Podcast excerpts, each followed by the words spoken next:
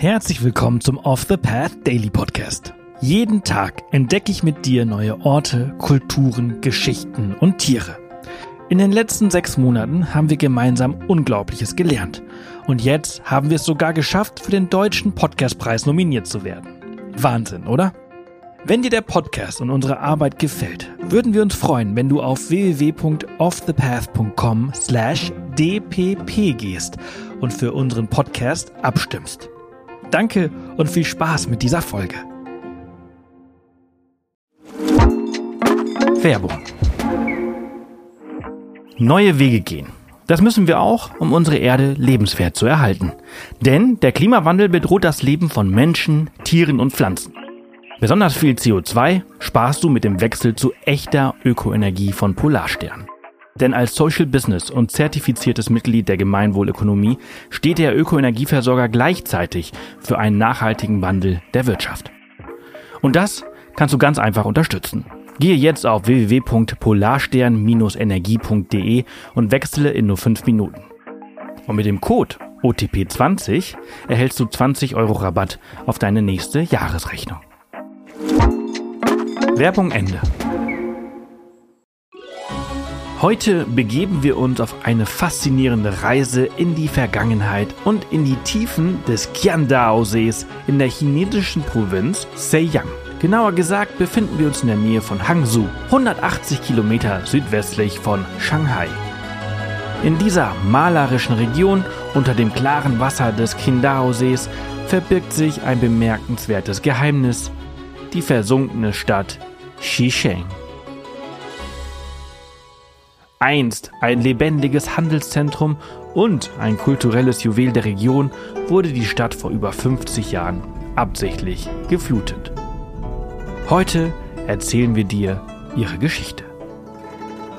Xisheng, was übersetzt Löwenstadt bedeutet, wurde circa 200 nach Christus während der Han-Dynastie gegründet. Über die Historie dieser erst jüngst wiederentdeckten Stadt ist noch wenig bekannt. Es wird angenommen, dass Xisheng aufgrund seines geografischen Vorteils ein wichtiges Handelszentrum war. Die Lage der Stadt war strategisch klug gewählt, da sie sich am Fuße des Wushan-Berges erstreckte und einen wichtigen Zugang zu den Wasserstraßen bot. Aufzeichnungen deuten auch darauf hin, dass die Stadt sehr groß war und sich das Stadtgebiet über etwa 62 Fußballfelder erstreckte. Dafür spricht auch, dass bei Tauchexpeditionen fünf Stadttore gefunden werden konnten, obwohl es für die Zeit üblich war, dass Städte vier Stadttore aufwiesen. Man geht davon aus, dass die Blütezeit der Stadt in die Zeit der Ming-Dynastie von 1368 bis 1644 nach Christus fiel. Während dieser Periode erlebte die Stadt einen enormen wirtschaftlichen Aufschwung. Die Straßen waren belebt von Händlern, Künstlern und Gelehrten, die sich hier niederließen. Prächtige Tempel und Pagoden zierten die Stadt und spiegelten die kulturelle Blüte wider. Die Stadt soll einst 84 erfolgreiche Kandidaten bei den höchsten kaiserlichen Prüfungen und 203 bei den Provinzprüfungen hervorgebracht haben. Im Westen war es üblich, dass Titel und Position vererbt wurden. Im Kaiserreich China war das anders. Die kaiserlichen Prüfungen hatten eine große Bedeutung in der chinesischen Gesellschaft, da sie die Möglichkeit für soziale Mobilität und den Aufstieg in der Hierarchie der Beamtenklassen boten. Sie betonten die Verdienste und das intellektuelle Können und sollten die Auswahl von Beamten aufgrund von Familienbeziehungen oder sozialem Status verhindern. Und die Tatsache, dass Xisheng als bekannter Ort für diese Prüfungen galt, spricht für seine Machtposition in der damaligen Zeit. Die Geschichte von Xisheng endete jedoch abrupt, als die Stadt in den 1950er Jahren der Industrialisierung zum Opfer fiel. Für den Bau des Wasserkraftwerkes Xing'anying musste ein Staudamm her. Dieses Projekt erforderte die Flutung eines riesigen Gebiets von über 530 Quadratkilometern, darunter auch der Stadt Xisheng. Im Jahr 1959 begann dann die Flutung. Fast 300.000 Menschen mussten umgesiedelt werden und Zehntausende Hektar Farmland waren verloren. Die 1300 kleineren Dörfer und Städte wurden langsam von den Fluten verschluckt und die Straßen und Plätze, die einst von Handelsleuten und Bürgern belebt waren, verwandelten sich in eine schweigende Unterwasserwelt. Nach der Flutung geriet die Stadt in Vergessenheit. Es dauerte mehr als 40 Jahre, bis die Stadt wieder ins Bewusstsein rückte. Im Jahr 2001 plante die chinesische Regierung eine Expedition zum Grund des Sees, bei der ein Tauchteam die versunkene Stadt entdeckte. Im Jahr 2011 wurden von National Geographic Bilder und Grafiken veröffentlicht, die bei der breiten Öffentlichkeit und Forschern Interesse weckte. Xisheng galt als die bedeutendste noch gut erhaltene Stadt Chinas. Viele seiner Häuser und Tempelanlagen und gepflasterten Straßen blieben erhalten. Sogar Bauten aus Holz sind nahezu unbeschädigt erhalten geblieben, obwohl Holz normalerweise das erste ist, das verrottet.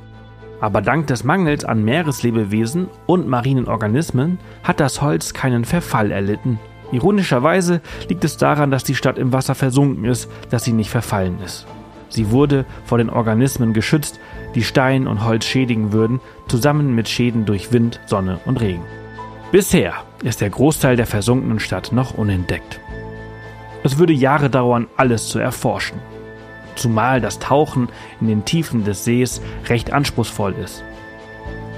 Seltsamerweise berichten Taucher, dass der See trotz des klaren Wassers nicht über eine allzu gute Sicht verfügt.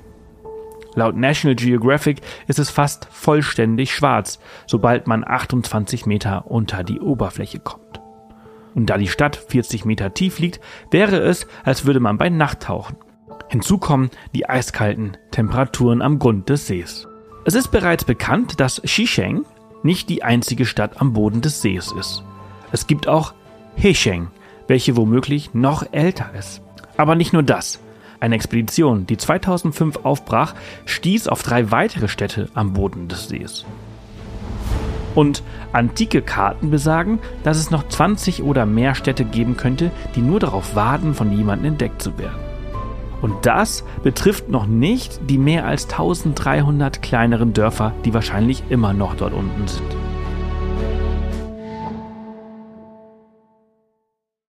Das war's für diese Folge unseres Reisepodcasts. Ich hoffe, du hattest genauso viel Freude, wie ich es hatte, sie mit dir zu teilen.